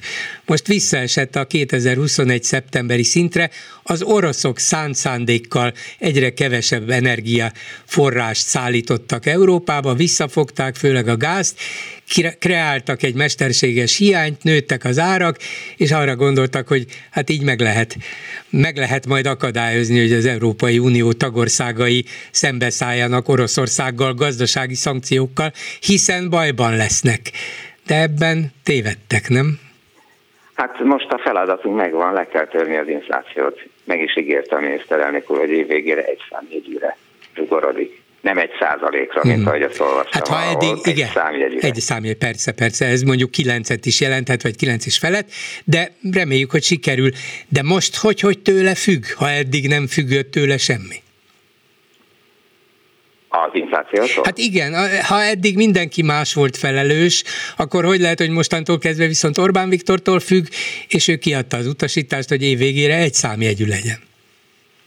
Hát, hogyha a külső tényezők felelnek valamiért, és megfelelő intézkedéseket hoznak, most egy egyszerű példával, hogyha ugyebár csökken a jövedelmem, és ezzel kapcsolatban kevesebbet fogyasztok, akkor megoldom a problémát is a saját mondjuk hiányomat, akkor redukálni tudom. Hát az infláció csökkentésnek is vannak különböző módozatai. Nemzeti Bank talán az elsősorban az az intézmény, amely tehet érte, és sok minden más. Igen. Akkor a másik téma, ahogy ön is említette, vagy fő téma, az az Ukrajnában folyó háború volt, és itt Orbán Viktor nem mondott tulajdonképpen újdonságokat, bár ide-oda szurkált egyet-kettőt, de azt mondta, hogy nem a jó és a gonosz seregei, hanem két szláv ország csapatai vívnak egymással időben, és egyelőre még térben is korlátozott háborút. Ez az ő háborújuk, és nem a miénk. Ön szerint az helyes, hogy lényegében Magyarország egyedül maradt az egész Európai Unióban, olyan országként, amelyik azt mondja, hogy ez nem, nem a mi háborunk, úgyhogy ebben mi csak humanitárius szempontból veszünk részt. Hát ne is legyen a mi háborunk, mert 500 éve, hogyha van, a történelmi ismereteim nem csalnak, 500 éve nem nyertünk háborút, pontosabban csak elveszítettük azokat, amikbe vagy saját magunk bele fogtunk, vagy pedig be rázaktak minket. Tehát nekünk nem kell háborúzni. De nem háborúzik Szlovákia sem, Csehország sem, Lengyelország sem, csak úgy gondolják, az az alapállásuk nekik is, Németországnak is, az Egyesült Államoknak is, hogyha megengedik, hogy az oroszok akadály nélkül előre nyomuljanak, akár a NATO országok határaig, annak mi isszuk meg a levét, akár benne akarunk lenni, akár nem, mert itt fog fenyegetni bennünket az orosz hadsereg, az orosz medve, az orosz birodalom a közvetlen határainknál. Hát ez a gondolkodás lényege, nem az, hogy lengyel csapatok vonuljanak be Ukrajnába, erre senki nem gondol. De hát ha fegyvert szállít egy ország, akkor potenciális célponttá válik. Hát milyen alapon fegyvert szállítani? Irán is szállít ugye Oroszországnak fegyvert, mégsem mondja senki azt, hogy, hogy ezzel megsérti a nemzetközi jogot, legfeljebb megvan a véleményünk Iránról, de mindenki onnan vásárol vagy kap fegyvert, ahonnét tud és akar. Hát ez nem vásárlás, ez ajándék. Hát Tehát az egy, az, az, hogy mondjam, ez több, mint szimpátia a fegyverszállító országok részéről. De az volna a helyes megoldás, hogyha azt mondaná a nyugat, amit Magyarország, hogy hát bocsánat, nem akarunk belekeveredni, úgyhogy lőjétek el a még megmaradó orosz lőszereteket, áldozzátok föl a még meglévő orosz tankokat, aztán tegyétek föl a kezeteket. Nem, azt mondanánk, hogy most hagyják abba, és kezdődjön a tűzszünet, mert minden nap több ezer ember hal meg. Ez biztos így van, de ezt a háborút nem Ukrajna kezdte, hanem úgy hívják, hogy Oroszország. Hát ha már békét akarunk, miért nem Oroszországnak mondjuk, hogy hagyják abba? De hát azt senki nem mondja legalábbis hivatalos szervek részéről, hogy mi hamarabb békét akarunk. Tehát az amerikai sajtóban egy-egy cikk jelenik meg ezzel kapcsolatban, és azt is eléggé eláztatják a konkurensek. Hát mert az Egyesült Államok politikája, meg nyilván a sajtó is abból indul ki, hogyha most valaki azt mondja, hogy kössenek békét, akkor az csak azt jelenti, hogy az orosz területi hódítást el kell ismerni, el kell fogadni, a Krímtől kezdve a Donbassig, Ukrajna hagyjon fel az ellenállással. Ez az ő megadásukat jelentené, nem? Az se biztos, hogy Oroszország elfogadná, de ha most azt mondaná Ukrajna, hogy jó, nekem elég volt, akkor ezt csak Ukrajna mondhatja, a többi őt támogató ország milyen alapon? Hát mondjuk rábeszélnék Ukrajnát, hogy ne vigye vásárra a polgárai bőrét, és ilyenkor a bölcsesség az nagyon sokat számít, tehát az önérzetet háttérre kell Ezt mondanánk mi is, hogyha az ország mondjuk 20%-át elfoglalnák, hogy önérzet hátrébb, jó, hát Magyarország miután... sokkal nehezebb helyzetben van, mert gyakorlatilag védhetetlen, de Ukrajna, mint kiderült, védhető. Hát azért a síken, síkvidéken nem biztos, hogy annyira könnyen, de, de mi azért nem túl régen, százegy pár évvel ezelőtt azért nagyon csúnya tapasztalatokat szereztünk, úgyhogy biztos, hogy a békét akarjuk. E, önnek professzor úr ebben igaza van, és én nekem is az ösztöneim meg a alapvető humánum azt sugalja, hogy hát persze, hogy béke kell, azonnal, hát teljesen értelmetlen ember életeket olta, kioltani és tönkretenni másokét, hát ez borzasztó dolog, csak nem látom az ehhez vezető utat, és a látszólag logikusnak látszó, hogy hát akkor kössenek békét, tárgyaljanak, az az gyakorlatilag azt jelenti, hogy adják meg magukat, és akkor a Krím elfoglalása, a Donbass egy részének korábbi elfoglalása, ami szintén nem elégítette ki az oroszokat, hát most akkor jönnek hozzájuk újabb területek, ki garantálja azt, hogy öt év múlva nem indulnak még tovább? Hát miért ne? Joguk van hozzá. Nem, nem, nem hinném, hogy tovább mennének, mert egyszerűen nem annyira erősek az oroszok, ezt akármennyire is vitatják, sokan lehet látni, de nagyon sok publicisztikában olvasható, hogy az, az szovjet, vagy nem szovjet, az volt, az orosz gazdaság az eh, nem bírna egy sok-sok évig eltartó háborút, sokan erre is játszanak, tehát eh, ott is végesek az erőforrások, és bizony nem csak Ukrajnában, hanem az Ukrajnát segítő eh, nyugati civilizációban is végesek az erőforrások. Tehát amikor ezek kifogynak, akkor eljön a tűzszünet ideje. Ez biztos, ez előbb-utóbb nyilván így is lesz, csak az a kérdés, hogy az ukránok meddig bírják erővel, lelki erővel, anyagi erővel, fizikai, fegyveres erővel, igen, de hogyha ők folytatni akarják az országuk felszabadításáért folytatott harcot, akkor mondhatja ezt erkölcsösen egy európai vagy nyugati vezető, hogy hát nem, nekünk fontosabb az, hogy tegyétek le a fegyvert és tárgyaljatok. Hát nem nekünk, illetőleg remélem, hogy nem nekünk fontosabb, hanem az ukránoknak, mert azért ez a remény azt jelenti, hogy a háttérben nem mozognak olyan erők, amelyek a háború fenntartásában érdekeltek. De azok az erők, amelyek a háború fenntartásában érdekeltek, nem Oroszországban vannak? Nem, nem feltétlen, mert például fegyvereket el lehet adni, és hatalmasakat profitot kaszálni ebből. Aha, csak fegyverek nélkül viszont... Jó, ezt, ezt értem, hát van is ilyen összefüggés, persze, de fegyverek nélkül viszont nem lehet megvédeni egy országot, sajnos. Hát az igaz, az igaz, de hát sem, sem én nem foglalkozom fegyvergyártással, úgyhogy nem, nem úgyhogy ebből hasznunk erre. nincsen, sem abból, ha azt mondjuk, hogy kössenek azonnal tűzszünetet és tárgyalnak, sem abból, hogy én például azt mondom, hogy hát ezt talán az ukránokra kellene bízni. Ha ők védekezni akarnak és képesek rá, csak éppen kell hozzá nyugati fegyveres és anyagi támogatás, hát akkor ez az ő dolguk, ez az ő ügyük, ez az ő országuk, hát őnekik kell dönteniük abban, hogy erre képesek-e, hajlandók-e, mellesleg Európa valamiféle védőbástyájaként, nem?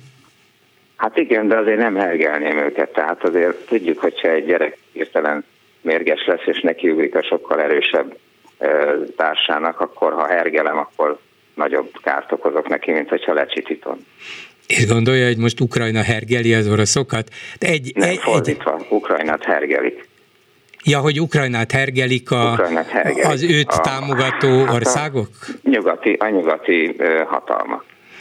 Hát ezt nem tudom, hogy hergelik-e, azért vonakodva, vagy lassú, vagy hosszú rábeszélésre adták folyamatosan a fegyvereket és a támogatásokat, abban bízva, hogy Ukrajna képes fenntartani a védelmét, és egyáltalán megvan az a közhangulat a lakosságban is, meg a fegyveres erők tagjaiban is, hogy igen, meg akarjuk védeni az országot, és képesek is vagyunk rá, ha segítetek. De egy dolog biztos, hogy segítség nélkül biztos, hogy nem tudják. Két hét és vége. Hát igen, de minél tovább segítünk, annál, vagy segítenek ugye fegyverrel, annál több, nagyobb részét rombolják porrá az ukrán infrastruktúrának, a földeknek, és így tovább. Tehát ha meggondoljuk, visszagondolunk a 70 vagy 80 évvel ezelőtti helyzetre Budapest ostromára, akkor, hogyha azonnal feladják, és nem követeli Hitler, hogy legyen ez mindig föntartott város, és az utolsó csepp hogy küzdenek, küzdjenek, akkor a város nem lőtték volna szét. Ez igaz, bár abban a második világháborúban is, mint az elsőben is azért Magyarország a támadó fél volt, itt pedig Ukrajna a védekező, a megtámadott, az áldozat. Hát mondjuk már 44. március 19 után nem igen voltunk támadók, vagy nem mi voltunk Nem, támadók, nem, nem, persze, az, az más, így van, így van. A e, Budapest, Budapest körömszakadtáig való védelme az egy súlyos felelőtlenség és történelmi bűn volt természetesen. De azt kell mondanom, hogy itt az ukrán háborúnál viszont még Orbán Viktor is különböző beszédeiben úgy fogalmaz, hogy nekünk szükségünk van egy területre, amely Oroszországot elválasztja Magyarországtól. Nevezhetjük el ezt az egyszerűség kedvéért mondta Or- Ukrajnának is. De ha ő azt mondja, hogy szükségünk van, akkor mégiscsak fél az oroszoktól, nem? Hát így van.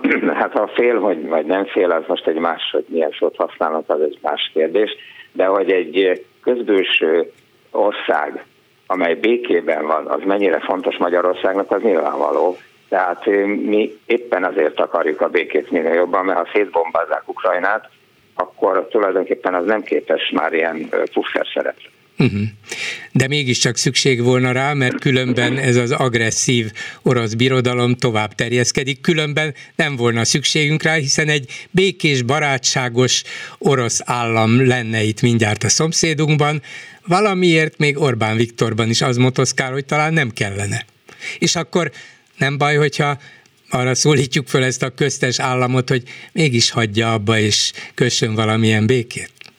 Hát igen, de minden birodalom agresszív szerintem. Tehát anélkül nem vált volna birodalommá, hogy ne lett volna agresszív. Tehát egy pici országnak, mint mi, valahogy egyensúlyozni kell. Igen, köszönöm szépen Nárai Szabó Gábor akadémikusnak. Köszönöm, viszont hallásra. Viszont hallásra. Háló, jó estét kívánok. Jó estét kívánok, Bolgár úr. Parancsoljon. Hózs József vagyok. Igen. Elég régen nem beszéltünk, örülök, hogy újra tudunk beszélni. Nagyon rövid lennék, bár mindenki így kezdi, de én tényleg azt szeretnék most lenni. Tegnap véletlenül, és tényleg véletlenül rá tévedtem a Hír TV adására, és elkezdtem nézni Orbán Viktor úgynevezett ország értékelőjét. Néztem, néztem, és egyszerűen csak halmozódott bennem az elképezés, a megrőkönyödés, semmit nem beszélt arról, hogy mi az ország, milyen az ország helyzete a múlt évről. Be kell vallanom, elaludtam rajta. Tényleg így volt. Amikor fölébredtem, még mindig a hír tévében természetesen, és akkor az értékelést hallottam a Bayer Zsolt nevével fémjelzett sajtóklubtól, hát nem kevésbé volt rettenetes. Egyetlen egy szerintem fontos észrevétel szeretnék tenni, nem tudom ki, hogy látta. Ameddig hallgattam, és ez olyan 20-25 perc lehetett, meglepődtem azon, hogy a válogatott, és most a válogatott szó természetesen nem mint elit, hanem a kiválasztott közönség, mert jó régóta tudjuk, hogy Orbán Viktor nem mer fellépni olyan közönség előtt, amelyik ne, hogy Isten kritikus lenne vele szemben. Tehát a kiválasztott, vagyis Fidesz hívő nézőközönség számomra meglepő módon igen, igen, ritkán tapsolt. Nem tudom, ez feltűnte önnek, uh-huh. Lehet, hogy ez csak az én helytelen szubjektív benyomásom, de amire emlékszem a korábbi beszédeire a kiválasztott hívők előtt, valamilyen poént elsütött, éppen valamilyen hű, de nagy sikert jelentett be, vagy jelölt meg a beszédében, óriási taps. Igen, igaz. Igaza van, de ez talán azért van, mert a beszéd hangulata bizonyos értelme nyomasztó volt. Ugye rengeteg veszély fenyegeti az országot, lényegében erre építette Orbán a beszédét, és bár tett egy-két mm, lefitymáló megjegyzést, meg fenyegető megjegyzést az ellenzékre, de nem ez volt a főcsapás irány, hanem a nyugat és, és Ukrajna, és közvetve ugye az, hogy hát békét kell teremteni, mert anélkül nem fog menni, meg, a, meg az infláció, a szankciók, és így tovább. Szóval olyan témákról beszélt, ahova sok poén nem fért volna be. Ezért aztán se nevetni, se lelkesen tapsolni, miután megértették a poént, nem lehetett. Igen ám, bolgár úr, de ahogy említettem, röstellem, én elaludtam. Vagyis ezeket a részeket, amelyekről ön beszél, ahol megemlítette az inflációt, a háborút, persze inflációs, szankciós, szankciós infláció, háborús, bla, bla, bla, ezeket én nem hallottam, a mai sajtóból e, tájékozottam ezekről a részekről. Én az első részt hallottam, ahogy mondtam előbb, 20-25 igen, igen, igen. és ott a sikereket emlegette. Igen. és akkor sem tapsoltak, akkor még nem volt ez a nyomasztó uh-huh. hangulat, amelyről, vagy amiről ön beszél. Igen. Nekem kifejezett, amikor először ez eszembe jutott, utána direkt elkezdtem figyelni, hogy na, most mondott egy mondatot, befejezte, itt máskor mindig tapsolnak.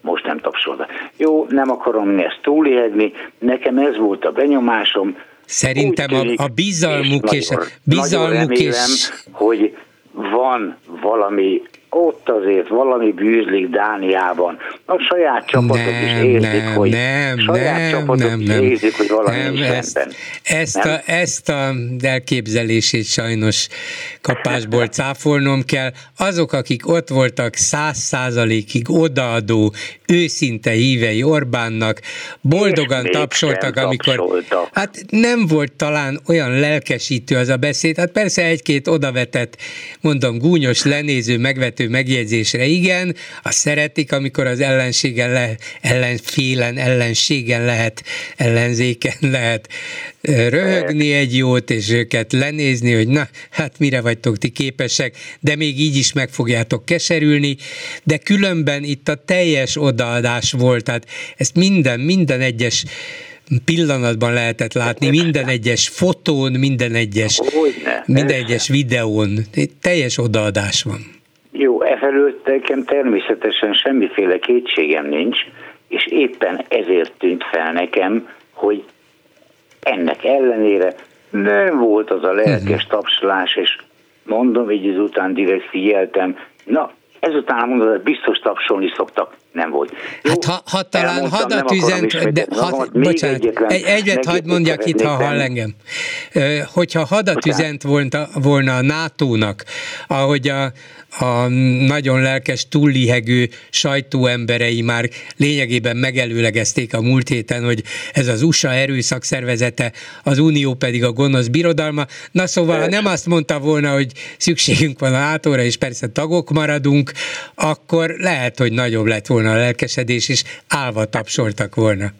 Igen. Még egyetlen megjegyzést szeretnék tenni, és akkor tényleg befejezem. Szerintem jó ideje ez a véleményem, szerintem Orbán Viktor mindenféle önkontrollt elveszített, ahogy én sokszor szoktam mondani, sokszor sokan megkritizálják ezért, hogy én milyen okos, én úgy gondolom nem okos, nem dörzsölt, az én véleményem szerint Orbán Viktor buta és unintelligens, amit művelt az amerikai nagykövetek nevével, az a nem csak a belföldi politizálás, hanem hiszen itt valami nemzetközi dologról van szó, hiszen amerikai nagykövetek nevével viccelődött, ez valami olyan ordinári, hát hadd mondjam azt, hogy bunkó, faragatlan dolog, amelyet egy ország miniszterelnöke nem engedhetne meg magának, szerintem még a ellenféllel, ellenséggel szemben sem, hogy a úgymond szövetségeseink, NATO-beli szövetségeseink Amerika Igen. ellen, vagy Amerikával szemben, hogy bunkó módon nevekkel viccelődni, és utána még hozzátenni azt, hogy reméljük, a következő nagykövetet nem Puccininak fogják hívni. Igen. Hát, hát ez gyakorlatilag, ez gyakorlatilag... Mindenféle korlátot, önkontrollt elveszített ez az ember, katasztrófába viszi az országot. Ez nyilvánvalóan előre puccsal vádolja meg az amerikaiakat, a németekre pedig teszi azt a nagyon ízléstelen és tényleg alantas megjegyzést, hogy már odáig jutottak, hogy tankokat szállítanak az oroszok ellen Ukrajnának, talán még a régi térképek is megvannak. Régi térkép, igen, hát ez, ez, ez valami olyan ezért mély, mondom, hogy ez, ez... mondom, hogy ez az ember igen. mindenféle önkontrollt elveszített, nem tudja már kontrollálni magát. Szerintem beteg. Köszönöm szépen, hogy meghallgatott. Köszönöm, viszont hallásra. Viszont hallásra. A Facebook kommentelőink véleményére vagyok kíváncsi. Lőrinc Saba. Szia Gyuri, köszöntöm a hallgatókat.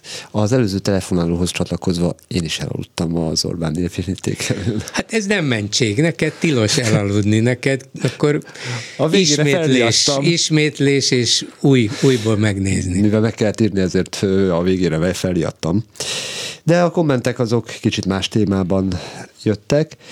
Budapest-Belgrád kínai tehervonatokat kiszolgáló vasúti simpár írja az első kommentelő. Módosították a környezetvédelmi engedélyt, kevesebb zajvédőfal kerül építésre a vasúti soron. Azok?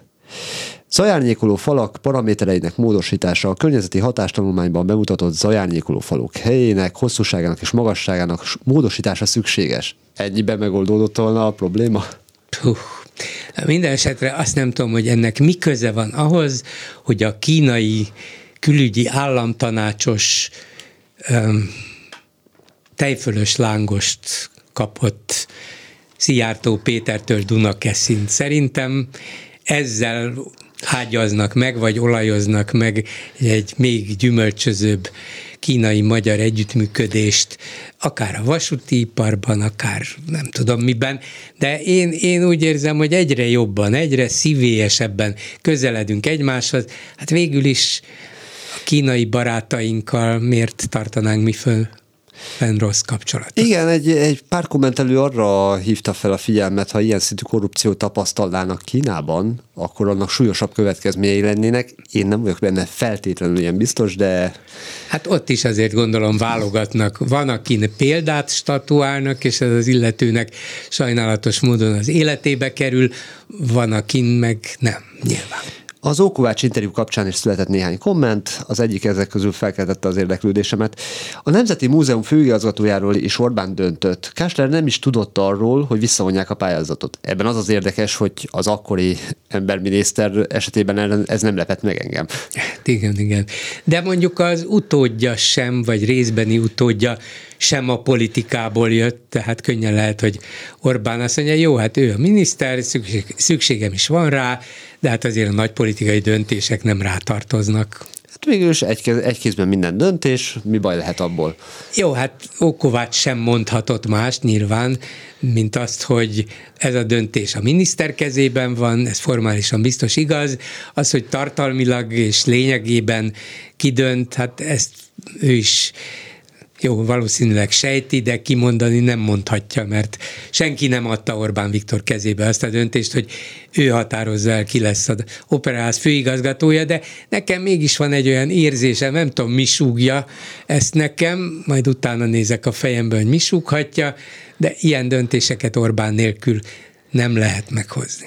Ami azért érdekes, mert mind a mellett, hogy Ukovács kvázi elmondta a saját véleményét. Egy másik kommentelő arra hívta fel a figyelmet, hogy egy másik rádióadón éppen Bayer Zsoltnak Zsoltal beszélgetett, és ott elég durván beszéltek a magyar, a nem azonos politikai platformon lévőkről. Ne látod, nálunk nem beszélt semmilyen mm. módon durván, úgyhogy ilyen szempontból azt kell mondanom, hogy hát a Magyar Állami Operaház főigazgatójáról van szó, 12 évig vezette az intézményt, még szeretné, most nem tudom, hogy ötre vagy hatra kap megbízást, és hát ért az operához, operaénekesnek tanult, kulturális újságíró volt, meg politikai is, tegyük hozzá, tehát jól is fekszik nyilván a Fideszben, vagy az Orbáni körökben, de hát ameddig itt nem szidalmazza például a ráadásul elfogadhatatlan módon akár az ellenzéket, akár bennünket, én meghallgatom szívesen a véleményét. Tulajdonképpen az volna a normális, hát nyilván Bajer Zsoltar sem azért nem lehet beszélni, mert a másik oldalon áll, és más véleményem van, hanem azért a egészen megengedhetetlen stílusért és üzenetekért, amiket nem csak ránk, nem csak az ellenzékre, hát, hanem egyszerűen egyszerű emberekre, mindenféle népcsoportra, akármire, mindenkire, aki nem ért egyet veled mond. Azért azt elképzelem, hogy lenne egy beszélgetésed Bajer Zsoltal, valószínűleg olyan lenne, mint Artur Ditúval. Hát, hogyha lehetne vele beszélni, akkor normális beszélgetés lenne, amiben nyilván semmiben sem értenénk egyet, vagy alig értenénk egyet valamiben, de amíg elfogadható stílusban és üzenetekkel operálunk, addig hát azért van a demokrácia, vagy olyan a világ, hogy különböző nézetek vannak, miért ne lehetne egy másik újságírónak más. De emberi stílusban, emberi módon, emberi az em- másik ember méltóságát valamilyen módon tiszteletben tartva, ugye Orbán állandóan tiszteletet, tiszteletet követelünk, tiszteletet a magyaroknak. Érdekes módon leghűségesebb hívei a minimális tiszteletet nem adják meg a vélt ellenfeleiknek. Na igen. Ismét az akkumulátorgyárakkal kapcsolatban egy újabb ö, ö, komment. Az aksi kapcsolatos rendkívüli összehívott ülésre nem ment el a Fidesz. Meglepett ez valakit? Nem, de érdekes módon ma délelőttig úgy tűnt, hogy hát mégiscsak lesz egy parlamenti ülés, mert az ellenzék... Kis feszültséget fel kell tartani. Igen. Miért nem közölték azon, össze se hívjuk erre kövér, biztos nem tehette meg. Formálisan össze kellett hívni, csak aztán elmenni már nem volt kötelező. Nem szerintem így kiküldték a körémélt, hogy akkor srácok most lehet menni, hogy hívják, fagyizni, vagy nem tudom már ebben az időben. Horgászni. Horgászni, igen. Orbán évértékelő beszédében kerestem néhány olyan témát, ami igazán sokunkat foglalkoztatott az elmúlt évben, így a következő kommentelő. Nem nagyon találtam az oktatással, egészségügyel vagy nyugdíjreformmal kapcsolatban sem összegzést, sem ígéreteket. Szerintem sokat mondó tanulsága az, hogy milyen témákat került el nagy évben Orbán. Ehhez képest szinte mellékes, hogy miről beszélt.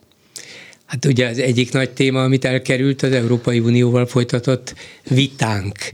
Ugye persze nem lett, benne, nem lett volna benne sok köszönet, hogyha megint gyalázza az uniót, hogy már megint mit követelnek, és mire felébredünk, már megint újabb követelések lesznek az asztalon de azért az mégis egy nagy stratégiai és politikai kérdés, hogy a magyar kormány meddig megy el, meddig hajlandó visszavonulót fújni.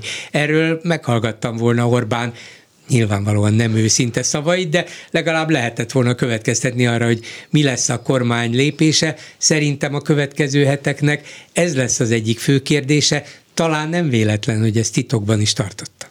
A Nárai Szabó interjú kapcsán egy pénzügyi gondolat, illetve gazdasági gondolat. Nárai Szabó úr, önnek illene tudni, a gyenge forint nem ösztönzi a cégeket a modernizálásra. Megrekedtünk egy múltbéli, korszerűtlen technológiai szinten. Hát de jönnek be a kínaiak, és hozzák be a korszerű technológiát. Ezzel nem is tudok vitatkozni. Borkai Zsolt önmagát érdemesnek tartja díszpolgárnak. Ezek szerint nem csak az erkölcs hiányzik belőle, hanem a szerénység is. Hát Szerint... igen, legalább annyit mondott volna, hogy hát nem az én tisztem eldönteni, de örülök neki, hogy valaki úgy gondolja. De nem, nem, nem, nem, tehát én, én meg, amikor olvastam a hírt, konkrétan leestem a székről, annyira röhögtem, bocsánat. Van, amikor elalszol, valamikor van, le. Van, amikor nem bírok viselkedni, ez ilyen egyszerű. Kína eljött megnézni ki a portás itt az Unió hátsó bejáratánál. Erre a válasz? Hátulul? Ennyi lett volna a komment szekció. Köszönöm szépen, és még egy betelefonáló a vonalban. Jó estét kívánok! Jó estét kívánok! Parancsoljon! Hát nagyon rövid idő maradt nekem, de azért elmondom, címemre van a, a, a hölgyeknél. Azt akartam mondani, hogy borzasztóan fölbosszantott az, hogy összehívnak egy rendkívüli országgyűlést, és egyszerűen azok, akiknek az volna kötelességük, hogy elmenjenek erre az ülésre, egyszerűen nem jelennek meg, de ez így van a különböző ilyen meghallgatásokon, meg mit tudom én, hogy tönkre teszik teljesen. Igen. Van ennek értelme, bolgár úr? Hát miért nem fogja meg magát a e- ellenzék, és vonuljanak ki, adják van. vissza a mandátumunkat, és, és ha mondják, ha csináljatok, amit nem, nem, nem lehet csinálni semmi. Igen, ez igaz, de legalább annyit lehet csinálni, hogy összehivatnak egy ilyen parlamenti ülést, amiből nem lesz semmi, amire azt lehet mondani, hogy na látjátok, így üresítette ki a Fidesz a demokráciát, Én, meg a parlamentarizmust, de ha kivonulnának, akkor rendezni a Fidesz egy rendkívüli választást, amin a Mi Hazánk indulna, meg a Gattyán párt indulna, meg egy-két frissiben kreált párt indulna ellenzékiként, és azt lehetne mondani, hát látjátok, ha nem volt jó az előző ellenzék, már pedig nem volt jó, tudjuk, akkor van helyette másik, és nem biztos, hát, igen, nem biztos, hogy... Ez a politika hogy, nagyon. Hát nagyon, persze nagyon piszkos, és nincs jó megoldás sajnos az ellenzék számára. Ők is tudják, hogy nem érnek el semmit a parlamentben, ők is tudják, hogy minden gyalázatot kitalál a Fidesz, hogy hogy lehetetlenítse el ezt az intézményt, de nincs más. Ráadásul a, a működési pénzüket is a parlamenten keresztül kapják. Ha tehát onnan kilépnének, akkor éhen is halnának. Még annyi szervezetük sem maradna, mint amennyi eddig. Ez az egyik. Akkor mondom a másikat. Ugye sokszor hallom öntől is, hogy mi a lángész ez, a, ez az Orbán. Nem, azt nem, lángész Uram, nem. Láng, nem lángész, ha, csak ha nem, ha nem, len, nem lett volna a Kádár, meg nem lett volna a Soros, akkor ez az ember most felcsúton egy istáló küszöbén ülve, egy fadarabbal, a gumicsizmájából a tehéntrágyát kaparna ki. és ezeket az embereket ő szídja. Ne dicsérje, mert nem volt jó a Kádár rendszer, ebben maradhatunk. De a Sorosnak a pénzén tanult. Ugye én kiszoktam az ablakon nézni, és van itt egy, nem egy, több öreg ember, aki szedi össze a, a mások által eldobott ilyen féldecis üvegek. Mit kap érte? 10 forintot?